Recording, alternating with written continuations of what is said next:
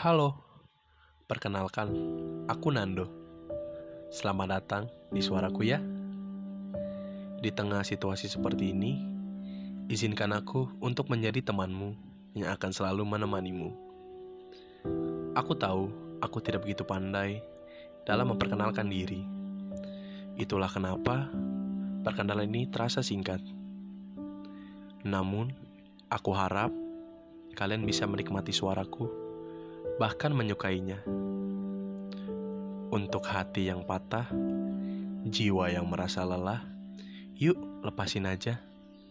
Karena semua hal yang dipendam terlalu lama, pada akhirnya akan dilepaskan juga. Sampai jumpa di suaraku selanjutnya ya. Salam sayang.